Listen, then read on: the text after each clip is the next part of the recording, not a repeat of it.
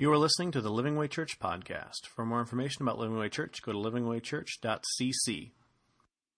Uh, happy day after Valentine's Day. Glad you're with us today. We are uh, continuing through our series with Colossians, and today we happen to reach a portion of Scripture that is about marriage. So I'm uh, looking forward to talking about it today.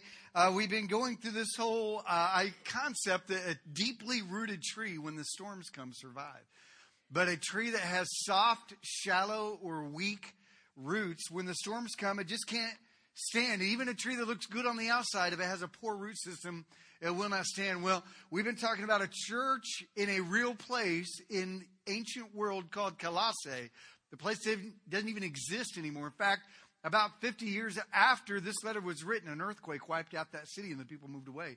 So it's basically a desolate, ancient, uh, you know, uh, you know, place of, uh, of old buildings that a lot of them don't even exist anymore. It's just mostly in writing.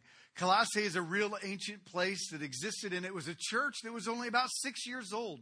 Some of the people in the church had given their life to Christ, uh, led to Christ by Paul in a neighboring city called Ephesus, which we're going to talk about in a minute. Six years into their life as a church, they began to struggle, and their pastor, Epaphras, needed some counsel from the guy who was kind of the apostle of many of the people that led uh, and responsible that led many of those people to Christ. The problem was the apostle Paul was in prison in Rome. So Epaphras traveled all the way to Rome from his little town of Colossae to ask Paul some advice concerning some of the issues that their church uh, was going through. And the letter of Colossians is the response from Paul to that church. Um, we get our theme verse from Colossians 2 6. It says this. This is one of his responses. He says, Just as you receive Christ, Jesus is Lord, continue. Everybody say continue. Continue to live your lives in Him. He says, Man, giving your life to Christ, that is awesome, but that's just the start. That's just the start. Continue. He says, rooted and built up in him, strengthened in the faith as you were taught, and overflowing with thankfulness. He says, keep growing, stay grounded, be rooted in Christ, and stay strong in what you were taught. So basically, this letter is broken up into two halves. The first half is uh, called orthodoxy. The second half is called orthopraxy, which means the first half is about what you believe, the second half is about what you practice. I put it this way the first half is the roots system, the second half is the fruits system. So Paul has already laid a foundation in the first half, and he basically gives a clear definition of the gospel, a clear definition of who Christ is, that he's God in the flesh, a warning to not be deceived and led astray. And now he begins to define what it looks like, the fruit that falls off a truth that's rooted well in Christ. And last week we talked about how he said we're being called to take off our old life and put on a new life. And he says it affects every area of our life. And today he says it goes home. He says how we live with Jesus affects the way we are in the most intimate of our relationships. Colossians 3:17 says, "Whatever you do, whether it's in word or deed, do it all in the name of the Lord Jesus, giving thanks to God the Father through him. We talked about that last week, how, how when we walk with Christ, it affects every area of our life. A well rooted tree drops fruit everywhere, good fruit. And then he says this, then he adds how it affects our most personal places. And then he says, Wives, submit to your husbands as is fitting to the Lord. And then he says, Husbands, love your wives and do not be harsh with them. Then he goes on to talk about how there's a relationship with husband, uh, with moms and dads and kids that's affected. And then he goes on to say it affects our areas of work, and we're going to talk about those next week. Uh, today, I want to focus on these two pieces right here. Today, uh, aptly, with it being Valentine's yesterday, we're going to talk about marriage. Marriage. Um, now, some of you, you're like, oh, great. Marriage. Pastor's going to tell me all the things I got to do to make sure my marriage is whatever. You know, or some of you might think, well, I'm single. This doesn't apply to me. Where's my phone? I want to play a game. And if you're a teen, you might be thinking, oh, great, marriage, old people stuff. And then you're going to kind of check out and go to sleep. I want to challenge you. Or maybe your marriage is, is not in good shape. And uh, you came in and you're like hoping for some some confidence and some reassurance and some healing due to a struggle in your marriage and it's not doing well and you think, well, this doesn't apply to me, and you're going to try to figure out a way to slip out to go to the bathroom maybe check out Fifty Shades of Grey. Just kidding. By the way, today's message is called Fifty Shades of Grace because what we're talking about today takes a tremendous amount of grace. God has given us everything we need, all of His grace that is needed to walk a marriage, to live a love life that is uh, transforming. So, Fifty Shades of Grace today. This is for everybody. Uh, you don't have to check out. Um, this is a fragile issue because uh, honestly, most marriages are not doing well, and uh, most homes are not doing well when you have 50% of marriages ending in divorce and the other 50 that stay together. Half of them aren't happy, so you've got one out of four couples are happy together. Uh, you've got you know, a quarter of them staying together because they have to for the kids and because they don't believe in it or because it's convenient, it's financial. They live in separate rooms. They live separate lives. They're single but together. And then you've got 50 that just are going through the cycle of trying another round to see if it works. Or some of them have, have signed off on marriage altogether saying it's impossible. So it is, it is quite an interesting thing we're going to talk about. Um, maybe the roles in the home are upside down and you're frustrated. Um, I will say this. I, I remember when I uh, uh, was about to marry my wife. We've been married 22 years this year, and uh, we are. I'm not speaking out of out of expertise. I'm speaking out of one who's on a journey with Christ, just like you, to live a godly life as a husband uh, or um, in a marriage. And um, but I remember before I got married, my wife and I we were, had dated for a long time. We knew each other in uh, in in school in in a we were in youth group together, so you know it does happen. You can meet someone in youth group and get married. And uh, we met in youth group, and we ended up dating for a long time. And we went to Bible college together, and then um, we went to Dallas Baptist University together. And uh, it, it was like one of those things, you know, are you going to do this or what, Ted? You know, so I knew it was time, and I was, uh, you know, I was still scared, but I knew this she was the one. I didn't want to live my life without her. So uh, before I asked her to marry me, I went and met with her dad. And actually, I was working that day. I was managing a warehouse, and, and I was the only one there because uh, uh, you know I, I, was the shipping manager. I was the uh, the uh, the stocking manager, and I was the where I was. It was basically this big warehouse I ran by myself. And um, so I called her dad and said, hey, "Can you meet me at work? I need to talk to you about something." Right? Of all, you know, instead of me going to him, I had him come to me because I anyhow, it's a long story.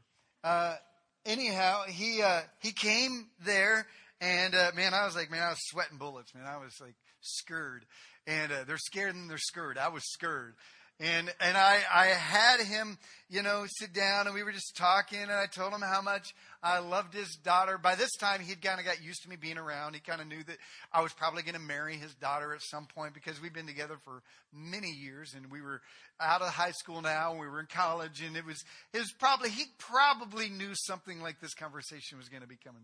But I remember asking him, "Can I marry your daughter?" And he so graciously said, "No way, forget it." Uh, no, actually, he said absolutely, and he was just a. He's been a a wonderful father-in-law. He's been like a father to me. I love him so much. But I remember when he left, I was like, "Oh man, I'm doing this," and I was. I thought I was scared talking about this to him. Now, like I was like really scared because I'm like, man, this is this is big. I'm going from managing my own life to managing another person's life with them and and I'm going to be going from managing my life to maybe one day having a child and and oh Lord, I need you more than ever.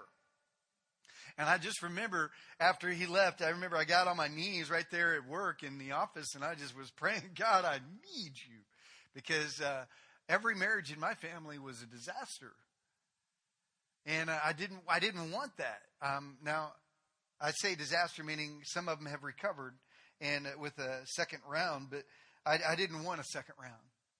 You know, I, want, I, want, I wanted my wife to be the wife of my life.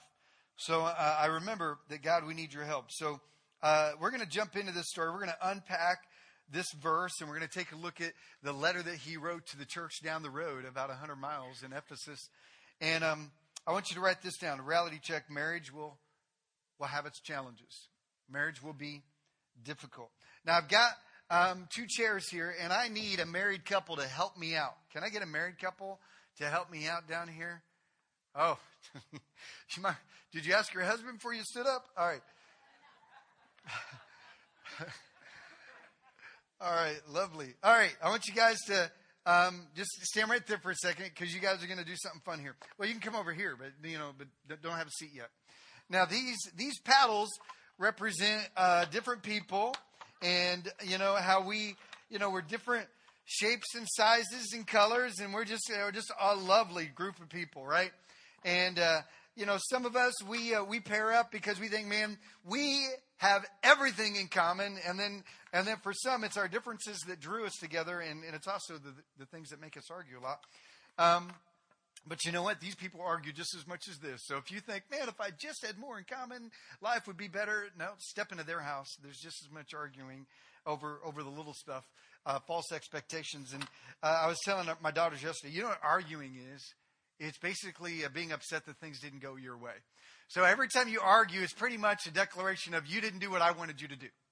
Uh, that's every argument. Think about it for a second. Every argument, for the most part, is based upon the fact that somebody didn't do what you wanted, all right, to be done the way that you thought it should be done. Whether it's your kids, your wife, your work, whatever. So it's uh, birthed out of selfishness, not about how compatible we are. All right, so I want you guys to pick a paddle that represents you. Go ahead. Any paddle. Pick a paddle, any paddle.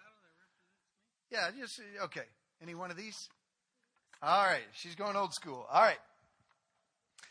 Now, when we get married, uh, here, come on over here. When we get married, um, we are two individuals, right? Now, if you uh, are like Mike, who uh, kayaks, um, when you kayak, you're you're you're in charge, right? Singleness is like the kayak.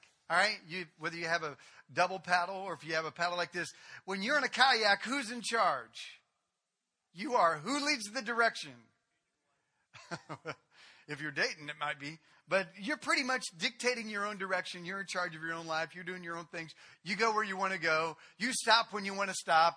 Uh, you go as far out as you want to go out. You even, you know, kick off the coast whenever you, I mean, you are fully your own boss in a kayak. But when you get married, the kayak days are over, and all of a sudden you're a two man boat, right? You're a two man kayak. So go ahead and I want you to pick a seat that represents, if you're going in that direction, the seats you would take in a canoe. Go ahead.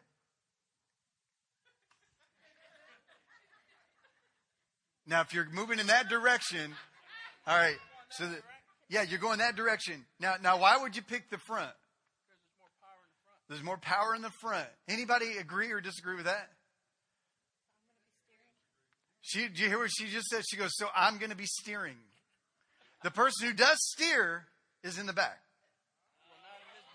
He said, but not in this boat. Well, all right. Well, I would. all right, we're gonna. You decide if you're to switch because actually it's to come up here in a minute. Because the person in the back does. See, that's what a good wife does, right there. See? All right. Now I'm to explain here in a minute because that does not mean uh, what you might think it means. We're to talk a little bit about the concept of how marriage is like a canoe. Singleness is like the kayak. You are your own boss, but in a canoe. Have you guys ever gone canoeing with your husband or wife before? Raise your hand. Yeah. All right. How many of you thought it was awesome? All right. How many thought it was hard at first? I mean, like, man, at first, it's like you couldn't get your act together, right? You get two people uh, not communicating, maybe not going in the same direction, not voicing kind of clear directions of how and you know when they're going to paddle. Paddles are people are getting wet. You know what I'm saying? If you ever gone canoeing and someone's never canoed, the person in the back is usually soaked, right, by the person in the front. And so you're getting soaked. The guy in the back's getting soaked. You can't. Your your paddles are getting hit. There's bickering. You're going in circles. You're zigzagging. How many's ever been there before on a canoe with somebody? Anybody? Maybe not your spouse. Well, that's the way it is with a canoe until you get your act together. Until you decide that we're going to go in the same direction, in the same way, and uh, there's clear communication. Uh, all right, now I want you to paddle. Uh, I'm, I'm just going to go over here and I'm going to continue preaching, and I want you guys to figure out how, if you were to go in that direction, you would paddle. Okay? And you, I'll let you guys figure that out. You guys can keep an eye on them. Uh, the Bible is both romantic and realistic. All right? When you think of marriage and relationships in the Bible, you know, it's not all arranged marriages in the Bible. In fact, you have in the Old Testament some beautiful pictures of someone going out and looking for their own wife and or their own husband and and how there's even in one case where a guy uh, it was like ancient online dating he put in his request and he sent someone out to go find her. That was jacob. And jacob found her. He she met all the requirements came back and said you got to meet this gal. And then the first blind date was set up. And uh, there is that picture. You also have arranged marriage in some of the culture. But basically it's not what you would ex- uh, think of marriage and dating today. It was different. And the cultures were different. Over the course of 5,000 years, the Bible didn't carry the same model of finding your wife, but it said, when you find one, you found a good thing, husbands. Um, Song of Solomon is, is generally romantic. Uh, the, the book of Genesis, husbands and wives, their stories are generally romantic. Some of the stories in the New Testament uh, or in the uh Old Testament are very romantic. Here's what 1 Corinthians 7.28 says. But if you do marry, you've not sinned. That's good news, right? You haven't, yeah, you got married. I've sinned. I've, this is definitely a marriage that is wrong. Uh, he says, man, if you marry, you haven't sinned. He says, and if you're a virgin and you marry, you haven't sinned. It says, but those who marry will face many troubles in this life. Everybody say many troubles. How do you guys feel like you're doing on the canoe over here? All right. How do you guys feel like they're doing? They're rocking it. All right. Now you you kind of got a pattern down. All right. You can stop for a minute in case your arms are getting tired, unless you want to. You can just coast down the river now. Um, yeah. Get ready. It's going to get rough. Um, I like this because he says uh, those who marry will will face troubles. If you get married, guess what you're going to have? You can have trouble, right? The context is that the Apostle Paul was aware of an approaching difficult season in the church's life. He was writing to a church in Corinth, and they were on the verge of tremendous, tremendous persecution by the Roman government. So he writes this letter and he says, Guys, listen, we're about to go through a period of intense persecution. And if you're single, stay single because it's going to be tough enough. And you can focus on the Lord and living strong. But for those of you that are married, just know it's trouble before, but it's going to be extra trouble now. He says this in 732 of 1 Corinthians. He says, I would like you to be free from concern. He says, An unmarried man is concerned about the Lord's affairs and how he can please the Lord. But a married man is concerned about the affairs of this world and how he can please his wife and his interests are divided. An unmarried woman, a virgin, is concerned about the affair, uh, about the Lord's affairs. Her aim is to be devoted to the Lord in both body and spirit. But a married woman is concerned about the affairs of this world and how she can please her husband. He goes, and I'm saying this for your own good, not to restrict you, but that you may live in a way that is undivided, uh, the, in, in divided, undivided devotion in the Lord. In other words, he says, maximize your singleness. He says, if you're single, then thank God for that. So many of you single people in here cannot wait to be not single. You're like, you're so desirous of being with somebody that somehow being with somebody is going to fill the void in your heart and in your life. The only thing that's going to fill that void is Jesus, is a relationship with God. That hole in your soul is only filled by a relationship with God Himself. And when you get married, you think that's going to fix you. It's not going to fix you.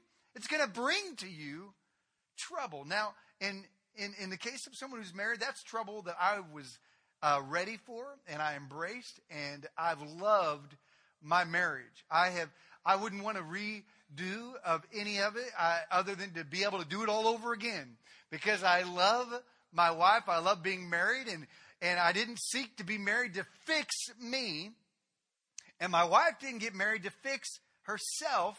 So if you're single, maximize your singleness. There are things that as a single person you can do now in the kayak that you can't do when you're married. You're a team player when you get married, and, and basically that will bring a challenge. There are, you know, I sit in marriage counseling, and, and there is a variety of things that can bring strife. Everything from controlling the thermostat to who does the driving and who does the talking while the other person's driving, a side seat driver, to how the house is kept clean. Maybe you've had some arguments over some of these things. Or to the things you're going to eat. My wife is committed to helping me to eat healthier, and I'm committed to staying exactly the same. Uh, everything from what we're going to do on a date to entertainment, the things we're going to watch, the movies we're going to watch. The uh, how many of you guys are sucked into comedy romance movies and lifetime movies? And anybody here? Nobody's committed to them. Huh? You're like, no, I'm not sucked into anything. I don't watch them, right? How many of you love men? Raise your hand if you love a good comedy romance. Come on, you know, shame in the game. All right, I like some good ones. There's not very many of them, uh, but I would not have initially been you know, intrigued by them. How many of you women love action, explosions? Oh, how many of you women like science fiction? All right, how many of you like fantasy films? All right, you'd be like you'd be like Lord of the Rings. That's a fantasy film. Okay, you're like fantasy. That sounds bad. No, it's it's like Lord of the Rings. All right, all right. Not talking about Fabio romances or anything. Um, all right, uh, to purchases. Some of the things that you're canoeing, you got to go in the same direction on. And leadership is is uh, you got your purchases. Uh, arguments about how you're going to raise your kids. One's more strict than the other. Maybe one believes in spanking and one doesn't, or or bedtimes and everything to what they're going to eat, to to dealing with intimacy. Not enough, too much, or or uh, you know what happened to it. There's all these. It's a challenge. Being married is a challenge. When you go from the kayak to the canoe, when you go from a single person ship to a two person vehicle or to a two person, you know, uh, mode, it, it brings challenges. Now, what, what would you say, Tiny, is the key to making sure you guys are going in the same direction in the canoe? He just said it. He hit the button. Communication, communication. Because if, you know, I see it all the time. No, go right. I said go left. Go right. What are you doing? I, I love going canoeing with young people because most of those guys have never been in a canoe before. And they're just like all over the place and they're shouting and yelling. And then finally there's a couple of them. They get it down. They get it. And even when you're going in the right direction for a while, all of a sudden things begin to go out of whack if you don't stay focused. All right. So, uh, to the Colossian church, he says, Wives, submit to your husbands as fitting to the Lord. Husbands, love your wives and do not be harsh. Uh, often this is misunderstood. This verse is abused. Let's take a look at some of the context. I'm going to ask you guys to come back in a minute, but you guys can go and have a seat for now so that you guys don't have to sit on these comfortable stools. Okay. Let's take a look at, at the context of this. First, we're going to talk to the men, two things, and then we're going to talk to the women, two things, and we're going to talk to everybody, two things, uh, a few things. So, um, for husbands who plan on this is if you're plan on being a man of God, this is for you. If you're a woman who wants a man of God, these next few things are for you. If you're a single, all the single ladies, all the single ladies. If you're a single lady and you want a ring on it, uh, all right, I can't. All right. all right, I can't. No, that's all right. That's cool. We're running out of time already. Um, for husbands, uh, and and maybe maybe you're a single woman who wants a husband. This is a couple of things you need to be looking for. If you're a, a single man, then these are a couple of things that you need to strive for. Um, this is for women who have husbands and you want to see them raise the, uh, rise to the challenge.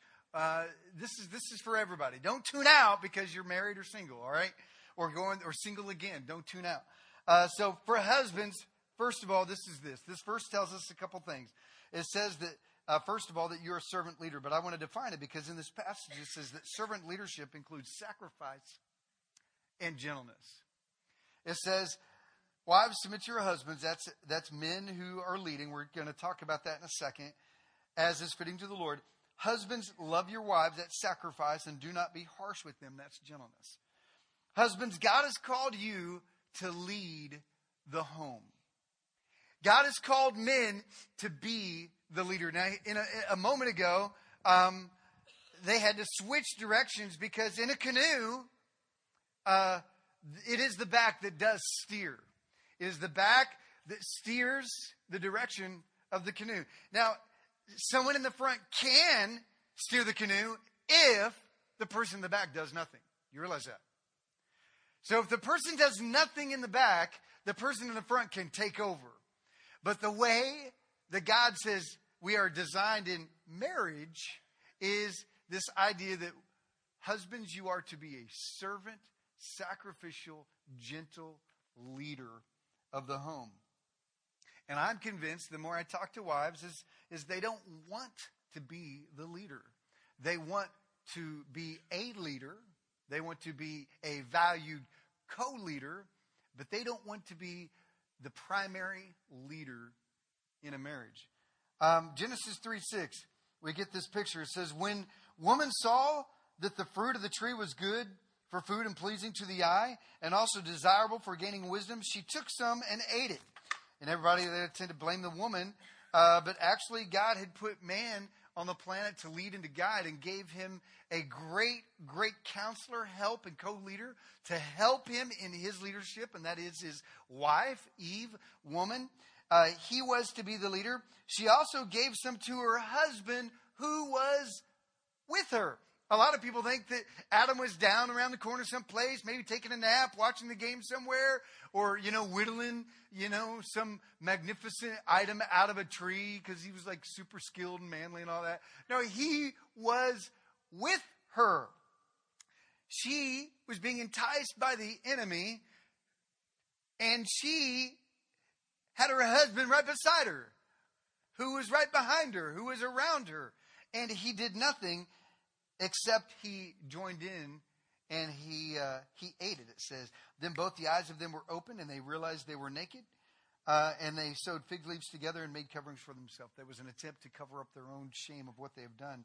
I want you to note this: is that um, you might write this in the margins: is never let her choose where to eat. Uh, the balance of the universe hangs on it. Uh, I want you to notice where Adam was. Adam was right there all along. Uh, where was the leader in the leadership he was called to be?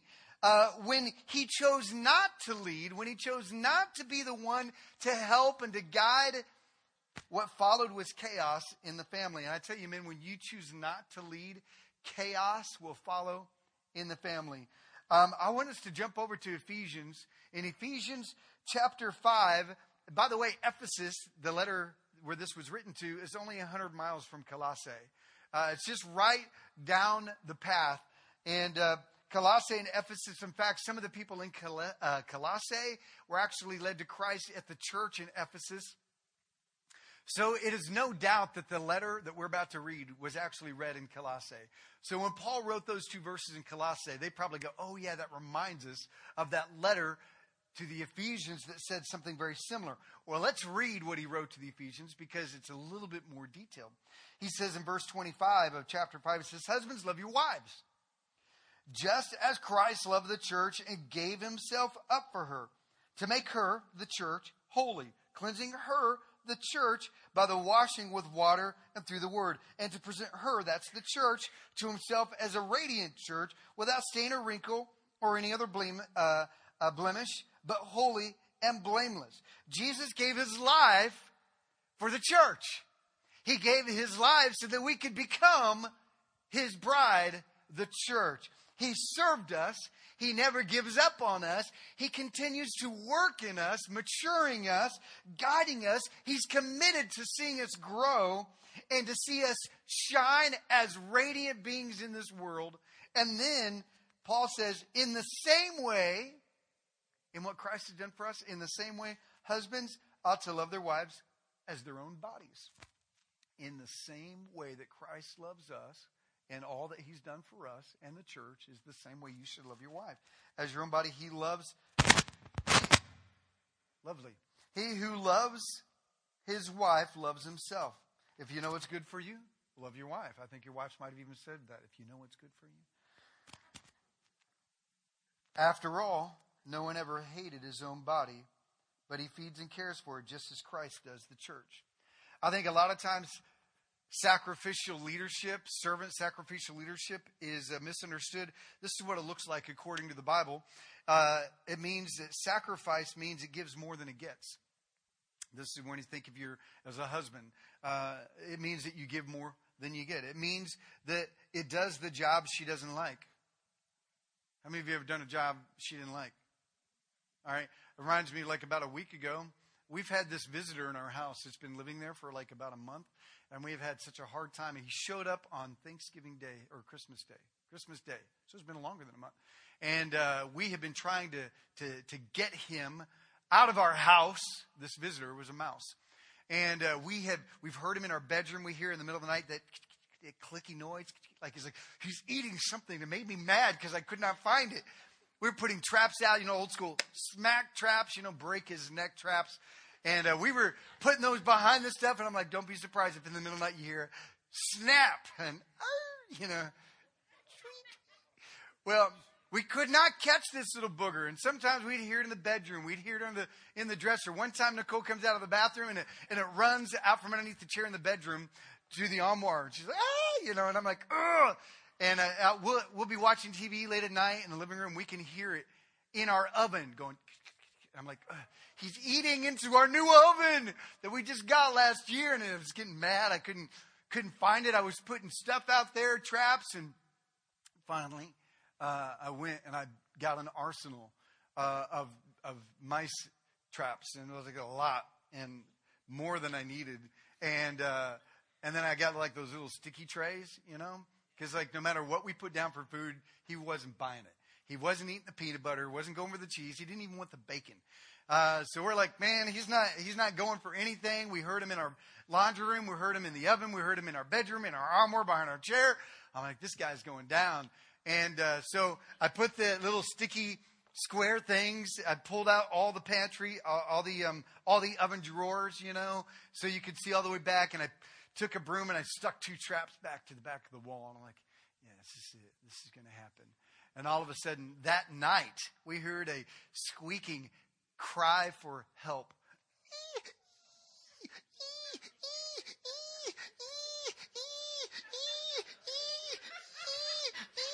And we're like, I'm like, yes. And the girls were out into the oven, like, oh, he's so cute. He's so cute, Daddy. It's so sad. It's so sad. I'm like, no. And, uh, and Nicole's like, I'm not getting it. You get it. I'm not getting it. I'm not, she didn't want to touch it. She didn't want to look at it. And I'm like, I got it out. And that thing's like body face on the thing going, his legs. And while he's trying to get the rest of it, his, his head got stuck. So now he's like squirming. He's got one leg dangling off, you know, and he's just going like crazy. And I'm holding this trap and this, he's on top of it. And the girls are screaming. And Nicole's like, oh, oh. And I'm, she's like, she goes, I am so glad I have a husband, she said, to do that, who does that sort of stuff. So, um, yeah, not glad that she has me, just any husband that can do that sort of stuff. So I, it's like, uh, where's a hammer? step one, trap him with it. Step two, no, I didn't, didn't do a hammer. I did the, that would have been the humane thing. You know what I did? I just put him in the trash outside. That's all I did. And as I walked away, I heard. I heard that little squeaky as I was walking in. Uh, should you know what I could have done? I could have just left him on top, and a raccoon would have eaten him. Been we'd all been a happy. Cycle of life. Uh, yeah, then the raccoon had been walking around with a with a plastic thing on his foot. So anyhow, it was like we do things that uh, she doesn't like. We do the job she doesn't like. You know, maybe it's uh, some of the stuff around the house. It spiritually guides the home. This is what a husband does. A husband, a husband is the one that says, you know what, we need to find a church. A husband says, you know what, it's time to get up and go to church. A husband says, make sure we don't stay up too late on Saturday nights to make sure that we can get our family in line. You know, a husband decides we're going to, that he's going to be the pastor of the home, not the pastor at the church. I am a shepherd of the body of Christ here that God has put me here, but you know what? You're the shepherd of a whole other flock, and that is your wife and your kids. If you have kids, you're the pastor dad. You're the pastor husband. God's called you to spiritually guide the home. Uh, your system of life is sacrifice. The things that you did before, the, the things you went out and did, uh, you know, the amount of time you spend uh, playing video games is changed, is sacrificed if you're a good husband. The amount of time you spend out, going places, doing things, uh, and then the things that you don't like doing, maybe you have to do, honey, can you pick up some groceries? I'm like, oh, you know, I don't, that's one of the things I least, uh, like doing least, is I really don't like going grocery shopping. We used to go grocery shopping a lot when we first got married, and then she's transitioned into having daughters that like to go, thank God and a wife has a great mother-in-law who likes to go grocery shopping. I'm not a big grocery shopper fan. Uh, and then my old way of life went out the window, like my old plates, my old mixed match plates that I had when I was single. You know, guys, we have a lot of stuff that we don't need. Uh, maybe posters of cars and stuff that maybe don't need to be up. Just kidding. I'm just kidding. Uh, some of our, uh, you know, some of those dead animals that are sitting on our walls and stuff we, we make their way into our own little haven of a garage or something. Uh, we, you know, it used to be, I, what's a cutting board? Who need, I don't buy a cutting board. But when I got a wife, now I got like 20 cutting boards. And I got, I got a ton of cutting boards. And now our whole counter is granite. Our whole counter is a cutting board. So I win again. So it's back to not having a cutting board. Uh, getting toilet paper, my whole cycle of life. You know, when, when we ran out, when I was a single person, I ran out of toilet paper. You know what? You just made do. Oh, wait a minute. That's kind of funny.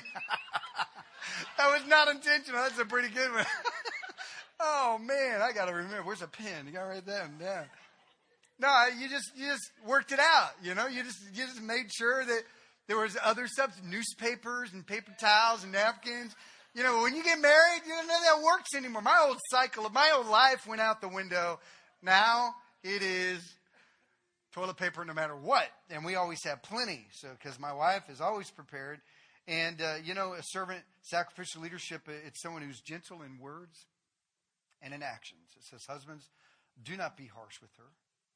You know, if you're a single person, this is the kind of man you should be dating and be looking to date. This is the, if your boyfriend or the guy that you're interested in is not these things, yeah, run away. Exactly. Then he's not he's not he's not husband material. Um, if he's sacrificial or is he self-seeking? Um, does he lead spiritually, or do you are you the one who's dragging him to church? Is that person gentle, or does he snap back? Not just maybe he's if he's gentle with you, but harsh with others. Guess what? He'll be harsh with you because that's his mo. That's that's his character. If you see him snap at his parents, he's going to snap at you. If you see him talk about people behind their back, he's going to talk about you to his friends. I tell you, this is a definition what to look for. Number two, husbands, your wife needs you to pursue her. He says, husbands, love your wives. He says, love your wives. The key word here is to initiate. Um, flowers, cards, kind words. Now, my wife just recently has told me, I mean, this is what a good wife does. She has, she's so good at loving me in my faults and helping me to be a better man. Because that, I'll tell you what, uh, though a man is called to lead, the wife is called to make that man a dynamic and great leader. So my wife is my number one counselor, my number one teacher, my number one advice giver. She's the one who I care about her words more than anybody else in this room. And regardless of what you say, if she says I'm loved and I'm cared for and I'm cool, uh, not cool as in like yeah, I'm cool, but as in like I'm good, you know, as in like you know things are all right, you're going to make it, then that's all that matters. It doesn't matter what you think because she's my number one, and uh, outside of Christ, she is all that matters. And because of that, my wife is so good at talking to me, and she says recently she's told me that uh, I need to increase my effort to pursue her. You know, I'm like, well, Pastor, he's not pursuing his wife. Oh, I'm pretty good, you know. I get flowers and cards and texts and stuff. But my wife is so good at saying, you know what, I love you in spite of you, you know, being a jerk sometimes. Not that I'm a jerk, but I'm, I'm sure I am at times. She says, you know what, I want you to pursue me because she says it makes me feel valuable. And so, you know, she's convicting me. You know, I need to do exactly what Paul says, husbands, love your wife. The word there is a you take the initiative to pursue love. It's not the response love. It's not husbands love your wife because she loves you. It's to take the initiative to love on her. Graciously affectionate love. It's not, you know, I love you with my heart. You know, it's not words. This is love in the Bible. The word here is a act of love, a sense of affection, and where you're doing something to not just say it, but you're actually living it and doing it. Um, pursue means to desire her, to know her, uh, things that she needs for you. This is one of the big ones. I mean, and let's let's face it, man, we're not very good at this, right? Husbands, we're we're not very good at thinking about these things, are we? Are we? Anybody going to agree with me on that? Because I know many of you and you're not. so this would be a real good time for you to own up in your leadership lack and say, you know, I could be better at it. Okay?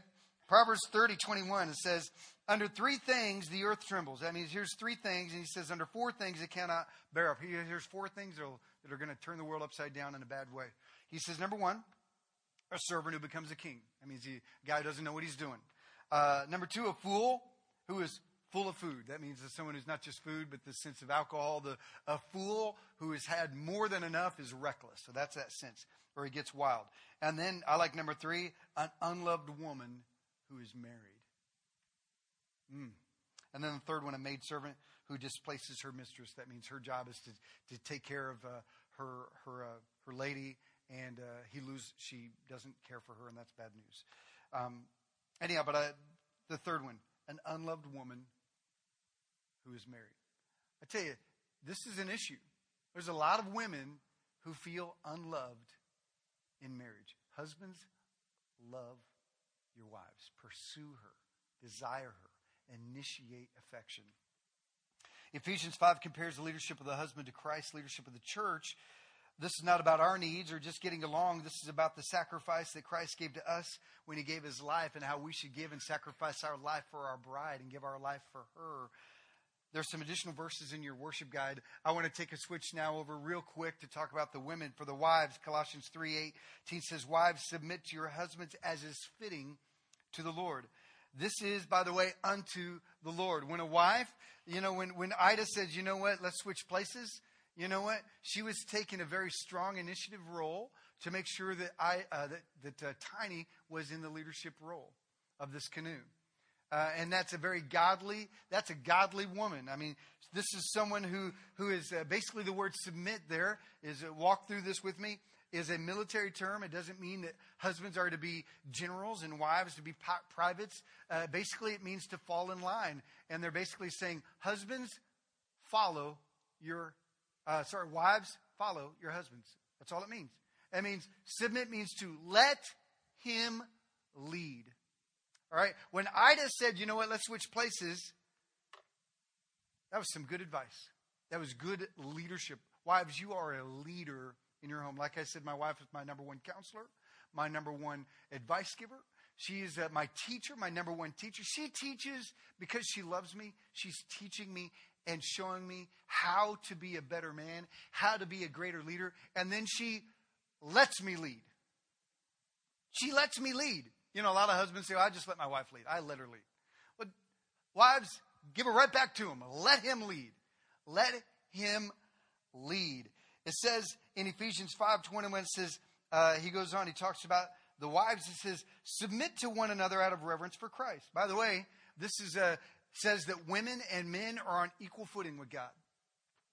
They're on equal footing in this world. By the way, this is not about men and women, this is about husbands and wives. This in no way means that a woman cannot lead or direct a company or a business or be a boss over a man. This has nothing to do with men and women. This has everything to do with husbands and wives. And this also has nothing to do with the fact that, that, that, uh, um, that, that one is not greater than the other. This, this is not meaning that husbands are better than wives or that wives uh, have to, you know, grovel. This is totally misunderstood. It basically just means let him lead, but he begins by saying, submit to one, uh, one to another. He says, man, you're on equal footing here. You have the same value before the Lord and in society and in this world. Respect and submit to each other. And then he says, next verse, wives, submit to your husbands. See, this is a husband and wife thing. He says, as to the Lord. So this is a, this is a God thing. he says, for the husband is the head of the wife, as Christ is the head of the church, his body of which he is the Savior. Now, as the church submits to Christ, so also wives should submit to their husbands in everything. Now, this word submission here has often been abused. It's been used to attack and degrade and uh, tear down women and put them under the, the feet of men. Uh, it's often misunderstood, and because of that, it is resisted because there's a lot of men that are terrible leaders, that are manipulative, that are controlling, that are mean, that are harsh, that are passive, and as a result, a lot of wives have to take the role. The wives are in front, and uh, because they want their husbands to lead. And by the way, this is a beautiful picture because when you lead, you put your wife in front of you. Guys, listen, when you are leading, you serve your wife. You let her go first. You serve her first. That's what a good leader does. You're guiding the direction, but you're communicating equally. But here's what happens. A lot of times the man's in the back seat because he wants to lead, but the wife is in a position where he's not leading. And so when he does nothing, she has to lead. Now, if you've ever been in a canoe and you've been in the front and you're having to steer, it's, it's possible to steer a boat from the front, but it's hard and it, it takes more energy from the front just because of the weight of the balance of how uh, the canoe works. Submission is misunderstood. Here's some things that it's not. Submission does not mean that women are inferior. It doesn't mean that at all. I think I think we would most agree that the, most of the women in this room are probably smarter than most of the men in this room. All the husbands said amen. It also, submission does not mean that men have control. Doesn't mean that at all. Because a good marriage is not about control, it's about teamwork. It's about a relationship where you walk and talk and work together. Communication. Tiny said it just right. The key to getting this canoe in the right direction is talking, communicating, and listening to each other and, uh, and agreeing on the direction on how things are going to work. Number three, uh, submission does not mean obedience to men. This does not mean that, that women have to obey or bow down to men. This is a husband and wife thing. And this does not mean that wives have to uh, obey their husbands. This means let him lead. Let him lead. That's what it means. Submit does not mean that you are silent. It does not mean be quiet and get me some tea. It doesn't mean be quiet, I'm the boss. It doesn't mean if you ever, as a husband, have to say submit, then you're not a leader. Because she will follow a good leader.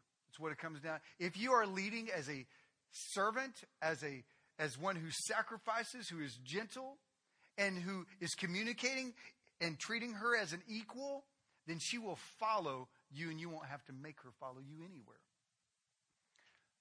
And if your husband is not leading, it does not mean be quiet and let him, you know, mess up the family or something. It means speak up. Like when my wife takes me aside and says, you know what, I need you to pursue me more. I like that. I like, you know, when I, after Sunday morning, I'm going to go home and I'm going to, my wife's in Kidventure and I missed that part of her being in service because I love to go home and say, tell me what you thought about the service today. Was I harsh? Or I say it all right? And she'll, you know what? She says, you know, it was really good. And when she says it's good, I know it's good because, because she knows the real me. She knows my stories. She's uh, heard half my messages already, right? And, and if I'm a hypocrite at home, then she's going to hate everything I preach here. So when she says, oh man, that was good, it was powerful, with this and that, man, I, I take that to heart. If you say it, man, you could just be buttering me up. You could just say, you know, whatever. Every guest that's ever come to Living Way, I shake their hand. How'd you like it? Oh, it was good.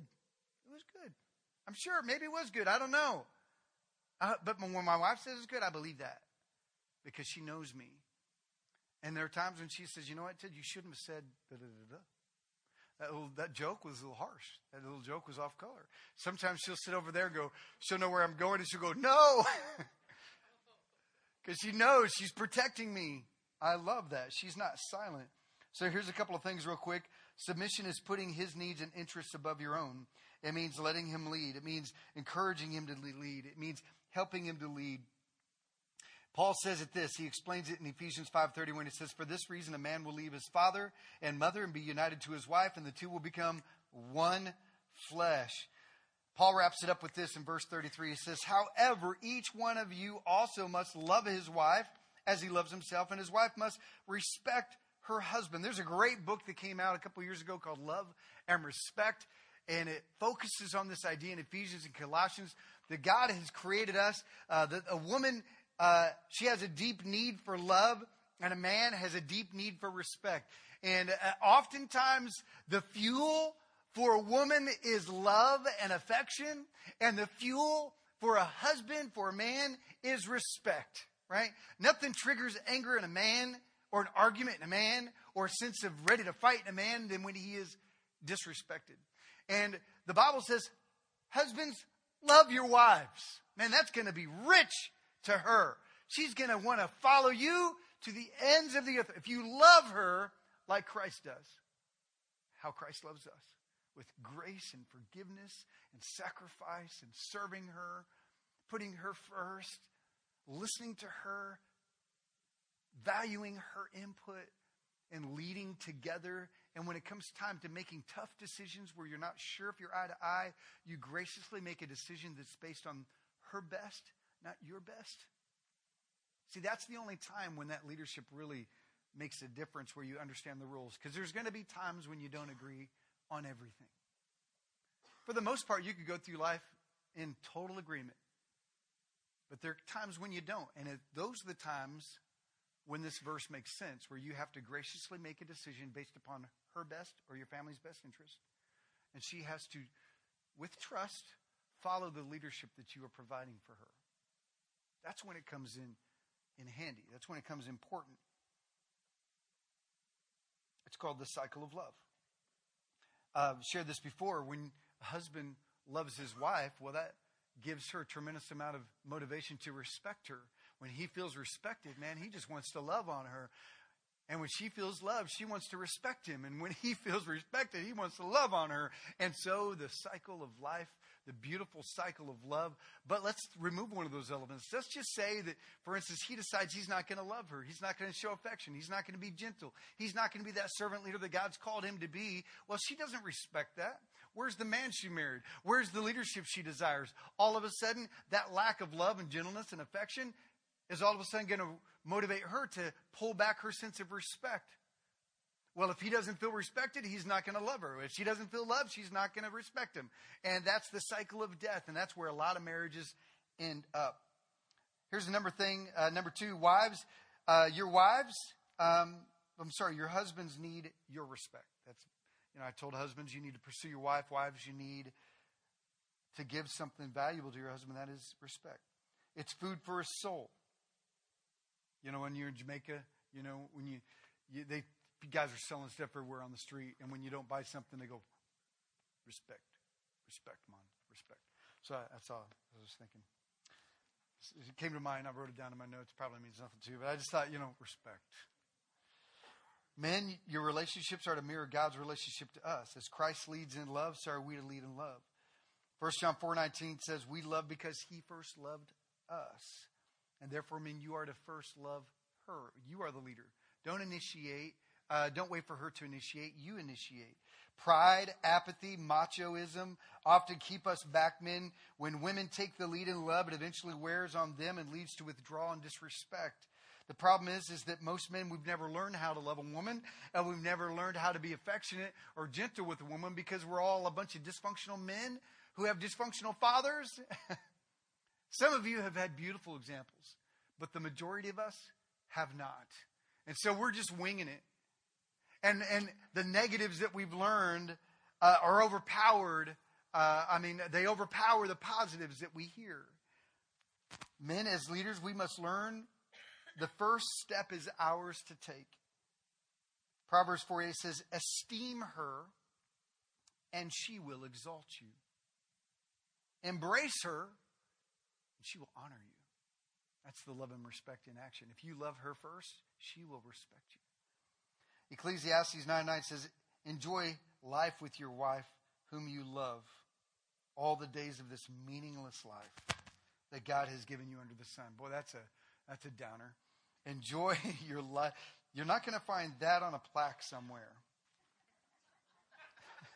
enjoy your wife all the days of this meaningless life. That's, that's over your bed.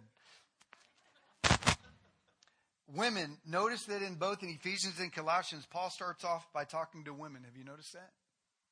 Even though men are to take the lead, it starts off by women saying, Wives, submit. Why? Because women expect their husbands to leave, but are prone to take over when they don't.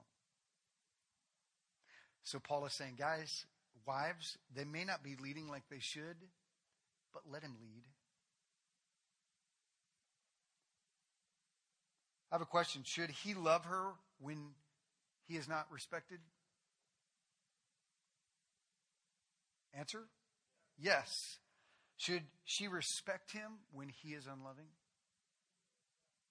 According to the Bible, yes. Here's a, it's biblical. The verses we read, here's another one. 1 Peter 3 says, Wives, be submissive to your husbands. That means follow his leadership, let him lead. So that if any of them do not believe the word, they may be won over without words by their behavior. That means, here's a, if you're a hus, if you're a, a wife and your husband's not a believer, let him lead. Okay? Uh, when they see the purity and the reverence of their lives, your beauty, true inner beauty, should not come from outward adornments such as braided hair, wearing of gold jewelry, or fine clothes. He's, he's, not, he's not saying there's anything wrong with these sort of things. He's saying don't let that be the source of your beauty. Your beauty must come from the inside, not from the outside. He says instead it should be that of the inner self, the unfading beauty of a gentle and quiet spirit, which is of great value in God's sight says the husband is unconditionally to love his wife, so the wife is to unconditionally love her husband. That's called the miracle cycle. Here's one more picture is that when a husband loves his wife regardless of her respect, she, and when she respects her husband regardless of her love, miracles begin to happen in a marriage.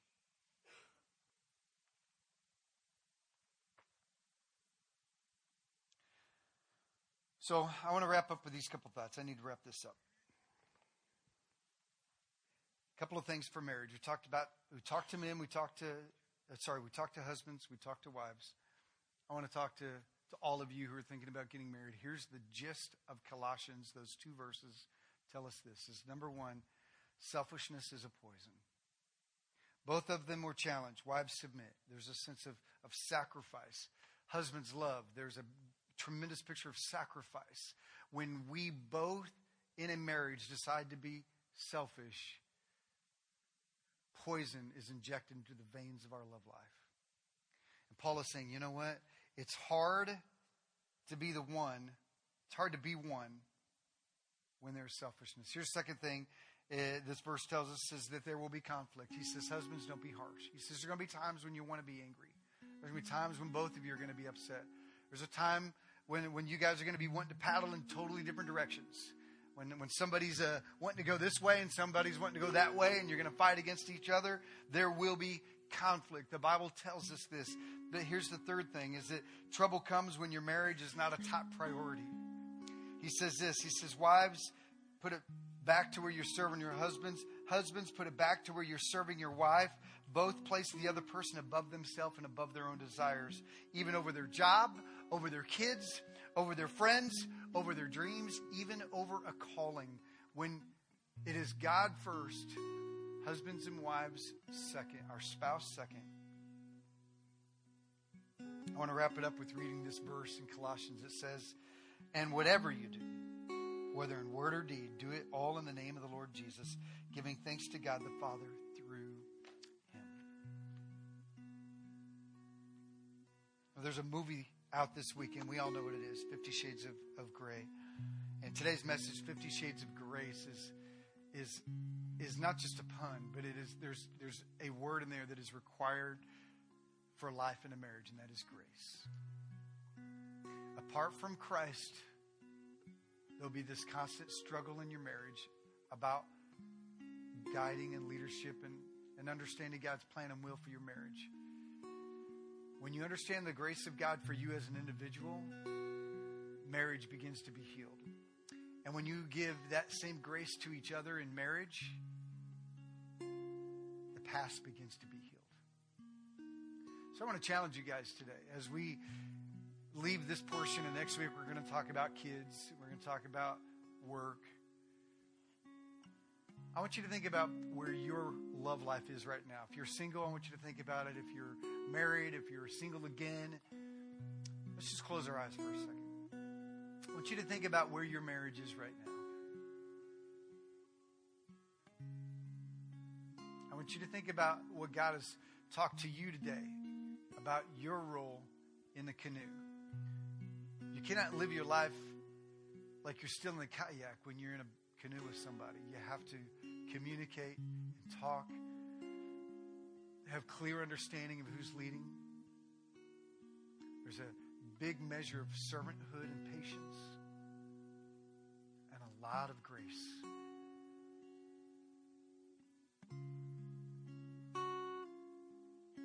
I want you to, if you're married, I want you to think about the canoe, and I want to put you and your husband uh, or your uh, your wife in that canoe. I want you to think of that canoe with you and your husband, or you and your wife in that canoe, and I want to see you try to canoe in your mind. Go ahead and try to.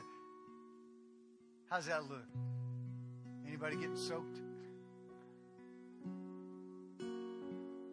God, I pray that you to help us to to canoe down the river of life. If Jesus is our guide, God, show us how to live and to walk, heal our marriages, Father. In Jesus' name, amen. I want to end with this thought while Sean's going to come up and we're going to pray. Is it, you know, if you're in a canoe, the guy in the back or the person in the front, there's water flopping around everywhere, isn't there? There's a lot. And you know what? You have two responses. You can either get mad. If you're in a canoe, you can either get mad that you're getting wet or you can laugh, turn it into a real good time. Right? It's all about the perspective of how you look at the trials of your marriage. So I want to challenge you don't be mad about getting soaked.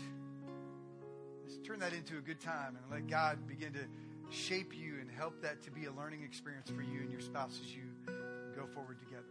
Let me pray for you. God, thank you so much for love and marriage.